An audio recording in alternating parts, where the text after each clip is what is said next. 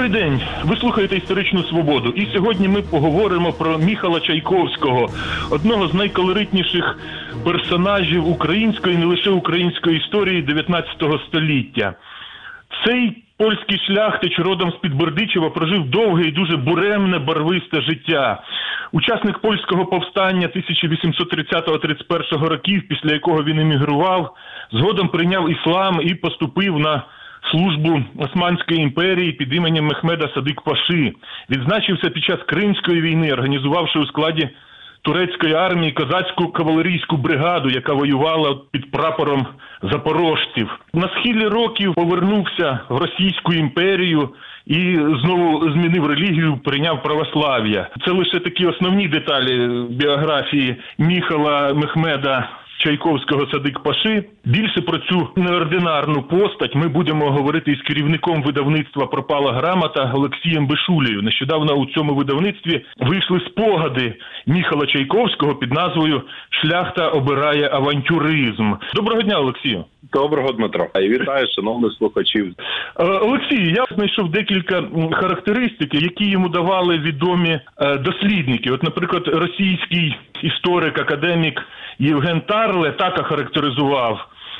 Е, Дивною людиною був цей Міхал Чайковський, часом затятий польський патріот, часом зовсім особливого оригінального типу українофіл, що мріяв про якусь фантастичну польсько-українську козацьку республіку. Чайковський дуже любив згадувати, якщо по батькові він польський шляхтич, то по матері нащадок гетьмана Івана Брюховецького. Він брав участь у польському повстанні, прославився своєю хоробрістю. У нього була ідея утворити особливо козацьке військо, яке б визнаючи верховну владу султана, стала би оплотом широкої автономії усіх слов'янських народів. Все це було дуже туманно і заплутано, і Чайковський часто змінював програму, але повсякчас вірив у свою ідею. Це е, історик академік Тарле, між іншим, один з улюблених істориків Сталіна. А ось як каже про Міхала Чайковського польський дослідник Зигмунд Швейковський. Чайковський вважав себе поляком, але ідея незалежної Польщі без сумніву була для нього другорядною справою. У його свідомості вона нерозривно пов'язана з ідеєю вільної України, і без неї повністю втрачала для нього привабливість і сенс. Провідною ідеєю Чайковського було воскресіння Запорозької січі, старої козацької України. От такі характеристики. А як от ви для себе охарактеризували Міхала Чайковського? Я, я не зовсім погоджуюсь із визначеннями цих шанованих істориків. Я б назвав би його справді козаком, авантюристом, ну і само собою аристократом. Оце, от що він постійно змінював якусь там свою позицію, а там дуже все логічно в нього простежується в різних етапах його життя. Він народився на правобережжі під Бердичево. Ну так би мовити, в українській шляхетській родині. Ми, коли готували це видання, ми простежували ну, його родовід, наскільки це було можливо. Справді він походив е, із української шляхти, ну яка була полонізована там е, в побуті, користувалася польською, українською, французькою мовою. Ну тобто 19 століття, нічого такого надзвичайного. Е, І плюс до цього е, він е, виховувався дуже під впливом його діда. Батько його рано помер. А от дід е, він був таким от затятим фанатом козаччини, сам себе вважав козаком, і от саме з цього, як сказати, з позиції свого діда, він е, бере свої світоглядні настанови. Ну, наприклад, його дід е, постійно прагнув піти на допомогу Наполеону. Ну вже Наполеон був розбитий, але е, він прагнув. У нього там на двірці було е, три сотні козаків. Він їх кожного дня збирав і казав: хлопці, ми йдемо допомагати Наполеону. Але дідусь уже був старенький, і того жодного разу так нікуди не пішов, бо йому ставало тяжко. І е, Чайковський якраз він дуже класно характеризує свого діда. Що його дід із російськими чиновниками поводився поводив себе як е, гордий і вередливий шляхтич, і з селянами поводився як аристократ, а із е, польською шляхтою поводився як бунтівливий і зовсім незгідний козак. І от ем, тут така от багатогранність, багатоідентичність особистості, вона якраз простежується і в Чайковському. Ну там треба просто розбирати, що е, коли він каже, що він польський шляхтич, це не означає його ну там е, етнічну належність до Польщі. Це означає, що шляхетство їм дав польський король. Ну так само, як там якесь малоросійське дворянство, тобто їхнє шляхетство підтвердило, що воно було російським імператором. Ну і отак, от ем, там просто ж ну це 19 століття ще останні часи. е, Такої аристократії, і е, там, от із його ідентичностями, дуже важко е, я, я як би сказати, це правильно характеризувати. Е, Це ж ще в часи Речі Посполитої, коли вона існувала як самостійна потужна держава, була така формула роду руського нації польської. Ну яку приймали дуже багато шляхти. Ну так само, як там у литовців була ця формула як е, роду литовського нації польської. Польща вона більше ототожнювалася, як, як так би мовити, із громадянством ніж з етнічною чи національною належністю. Ну, власне, вже на імміграції у Чайковського із польськими іммігрантськими колами не дуже добре складалися відносини. Як ви думаєте, чому? у, нього вони складалися нестабільно. А з частиною він дружив, з частиною не дружив. Наприклад, коли вже в Туреччині, коли є прямі свідчення, що, що там відбувалось, а він дуже сварився із е, як польськими магнатами, чи як сказати, емігрантами, магнатами, е, через те, що вони не хотіли вкладати гроші у козацьке військо. І не хотіли вкладати гроші там в польські легіони, які також планувалися до розвитку в османській армії. А, І от через е, такі, от напевно, що дрібні нюанси у них десь і виходили сварки. А, Ну плюс Ну, е, це не дрібні фінансові нюанси. Це, це, це, це не так вже і дрібно, я вам скажу. Ну в основному він е, е, звинувачував людей в тому, що вони хочуть любити. Е, Річ Посполиту десь е, за кавою на бульварі в Парижі, але не хочуть е, любити на полі бою. Я згадав Кримську війну, і от 165 років тому в Парижі почалися мирні переговори, які ознаменували закінчення Кримської війни. На початку цього конфлікту Міхал Чайковський активно діяв на Дунайському фронті, от цією своєю козацькою бригадою, потім у Румунії. Але чомусь е, на другому, на основному етапі, коли відбувалася блога Севастополя, він десь загубився. Чому він зі своїми козаками не опинився в Криму чи, скажімо, на Кавказі, де точилися активні бойові дії? Там е, в чому штука, що його козацький корпус, е, який там формувався, доформовувався, постійно поповнювався якимись добровольцями. На Дунаї е, він займався такими е, розвідувально-диверсійними функціями, там якимись патрулями, рейдами, ну такими невели е, війною е, з таким партизанським забарвленням. Чому він не потрапив у Крим чи, наприклад, на Кавказ? Він це дуже добре описує. В Крим е, він е, не рвався. А спочатку він хотів просто прорватися до України. Йому це не дозволили зробити. Даруйте, з, з якого місця проривався? А, ну саме із Дунаю. Ну через Бесарабію. А і друга в нього Через була, Бесарабію на Поділля, так? Так, ну куди ж в ті краї. Точно проробленого маршруту він не залишав, але у нього була така спочатку ідея. А потім він хотів е, на Кавказ і з Кавказу на Кубань перекинутись. У нього були якісь контакти і з гірськими народами, і були контакти із кубанськими козаками. Ну і він хотів своїм авторитетом. Він все таки на той час він офіційно був кошовим українського козацтва. А він хотів е, домовитися із кубанцями. А чому так не сталося? Недавно якраз було був же ж поділ Речі Посполитої остаточний. Ну як недавно, А, десь півстоліття е, розподілу речі. Так ну, тут ну, так це в історичній перспективі це не дуже далеко. Е, І в чому фішка? Що якраз е, відбувся поділ Речі Посполитої, відбулось недавно польське повстання. Воно все не дуже далеко.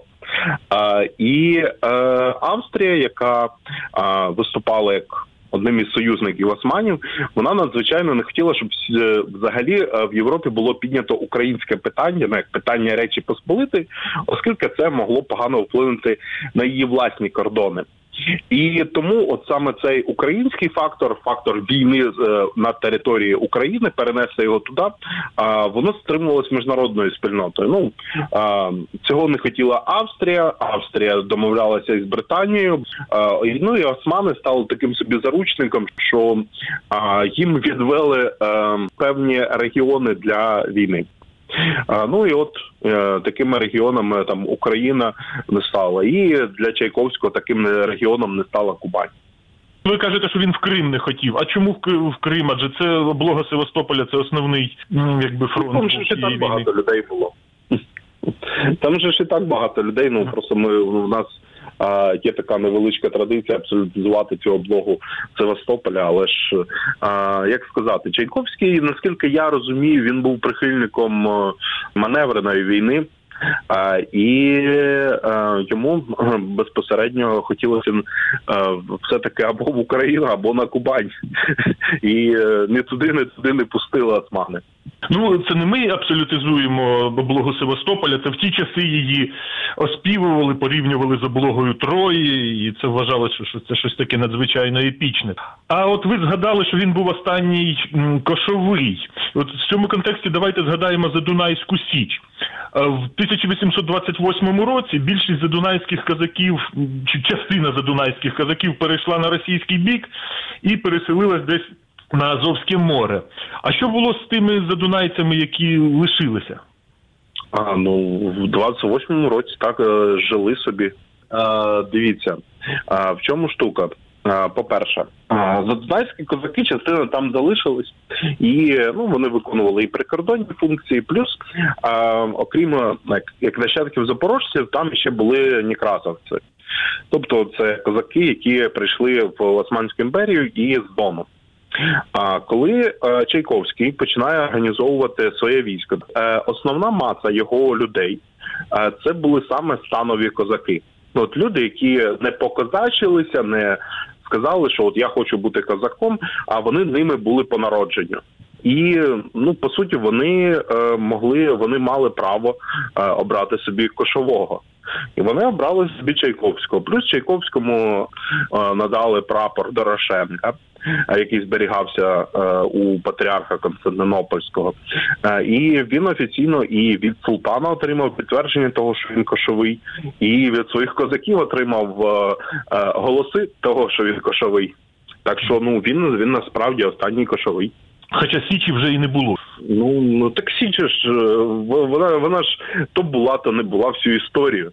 Е, Вона мов вона могла зникнути на якісь пару років, то знову з'являлась. Вона міняла місце, міняла дислокацію. Тобто, ну не можна, як сказати, січ е, назвати а, чимось дуже статичним. Вона була дуже динамічним процесом. І Ну, але все-таки, все-таки от після 1828 року Січі як такої ну, не існувало з її там адміністративним е, керівним апаратом. ну, козаки ж були в станові із підтвердженими привілеями. Були. Як ви поясните те, що Міхал Чайковський, е, уже будучи не Міхалом Чайковським, а Мехмед Садик Пошою, е, на схилі років повернувся до Російської імперії? Там також дуже цікава історія. А, Він а, ну, він, він був людиною з досить бурхливими поглядами на життя, бурхливої життєвої позиції, Е, і на схилі років він е, встрягнув у спробу державного переворота в Османській імперії. Е, Державний переворот був неуспішним і йому довелось кудись петлять. Оце, от по суті, була єдина причина, чому він переїхав таки, е, ну повернувся до Російської імперії. Написав лист імператору, е, попросив е, повернутися до України. Його прийняли з почестями. Е, Там імператор потім же ж був хрещеним батьком його доньки. І він от ну просто я ж кажу, тут причина дуже банальна. Треба було тікати. Е, Міхал Чайковський народився католиком, потім тривалий час був мусульманином. і нарешті став православним і помер православним. Я от не розумію, йому було байдуже до релігії, чи він був якийсь екумініст, чи, чи це чи він був настільки безпринципний, чи, чи як би ви це пояснили? Його прийняття ісламу воно було суто ну таке от формальним. Він сам це пояснює, що стояло питання про е, видачу е, цих от польських емігрантів. Так званого середовища польських емігрантів, а, які були в е, Османській імперії, а, і тому йому для того, щоб не бути виданим в Росію, не бути там, не зазнати там якихось репресій, і плюс мати змогу організовувати своє козацьке військо, а він е, змушений був е, прийняти іслам. А щодо православ'я? Ну відповідно, він тоді повертається, і е, особисто він не описує цього моменту його переходу в православ'я. Якихось які мотивів, тобто ми можемо тільки здогадуватись. Можливо, це була умова повернення в Україну. А можливо, ну оскільки він все таки весь час а, мав якісь такі, от ем, ну популярні в той час е, слав'янофільські ідеї. А, там Всеслов'янська Федерація, Всеслов'янщина із центром в Києві. Можливо, він якось це пов'язує з православ'ям і а, зрештою перейшов в православ'я. Ну ми тут можемо тільки здогадуватись. Вимальовується такий образ, що він е, дуже прагматично ставився до релігійних питань. Ну його глибинних мотивів ми з'ясувати, на жаль, не можемо. Був католиком, перейшов в іслам, потім перейшов в православ'я. Перехід із католицизму в іслам ми можемо пояснити. Перехід до православ'я точних відомостей ми не маємо. А, Я я не можу за Чайковського пояснити, як саме він ставився до релігії. Я дозволю собі тут ем, таку гіпотезу. Справа в тому, що в той час, коли він повернувся в Російську імперію, там існували серйозні обмеження на те, щоб католики купували землю. Тобто, після другого польського повстання права католиків на землеволодіння різко обмежили. І можливо для того, щоб мати маєток, він знову зробив такий релігійний вибір. Можливо, можливо. Ну ми не можемо це заперечувати. Михайла Міхала Чайковського, от як би ви його вписали в українську історію? Яке його місце в українській історії? Ну, треба, щоб воно було почесне. А, Ну, все таки розумієте, таких людей ем, я не знаю, от в Європі їх там називають Гарібальді, наприклад. Ну а в Україні все таки ну 19 століття це час е, я не знаю, то то як не хлопоманів, то етнографічних студій. А Чайковський це якраз от людина, яка а, додає барв нашому 19 століттю. А, Все таки це людина, яка показує нерозривність української мілітарної традиції. Людина, яка все таки показує ще. Багатогранність і суперечливість життя. Ну тобто, як на мене, він дуже класна людина, дуже цікавий персонаж для української історії. На вашу думку, він все таки більше персонаж польської історії, більше персонаж турецької історії, чи більше персонаж української історії? Він персонаж української історії, е, який також є персонажем польської і турецької історії. Якийсь час він був комендантом там Бухаресту в Румунії. Він е, здійснив державний переворот у Сербії. Він намагався зробити повстання в Болгарії. Ну тобто, це людина, ну скажімо так, сповнена життям була. Дякую. Це була історична свобода. Із видавцем Олексієм Бешулею ми говорили про буремну і екзотичну долю одного з найколоритніших персонажів української історії 19 століття Міхала Чайковського. Е, нещодавно у видавництві пропала грамота. Вийшов український переклад спогадів цього непересічного діяча. Наостанок хотів би зазначити, що Міхал Чайковський все-таки був нетиповим представником шляхетської верстви. Насправді тодішня шляхта не була аж такою авантюристичною, як герой нашої розмови. І тут хотів би згадати про книжку французького історика Даніеля Бова Трикутник правобережжя, царат, шляхта і народ, яка нещодавно вийшла у видавництві Кліо. У цій книжці йдеться про те, що після поразки польського повстання 1830-31 років правобережна шляхта шляхта поводила себе от навпаки доволі обережно і прагматично, і для цього були вагомі підстави. Адже російська влада чітко дала зрозуміти, що ті, хто буде нелояльний, можуть втратити свої маєтки. Зрештою, з багатьма шляхтичами так і сталося. Тож для збалансованого уявлення про те, якою у 19 столітті була шляхта, я би радив обидві ці книжки. Передачу провів Дмитро Шурхало. На все добре.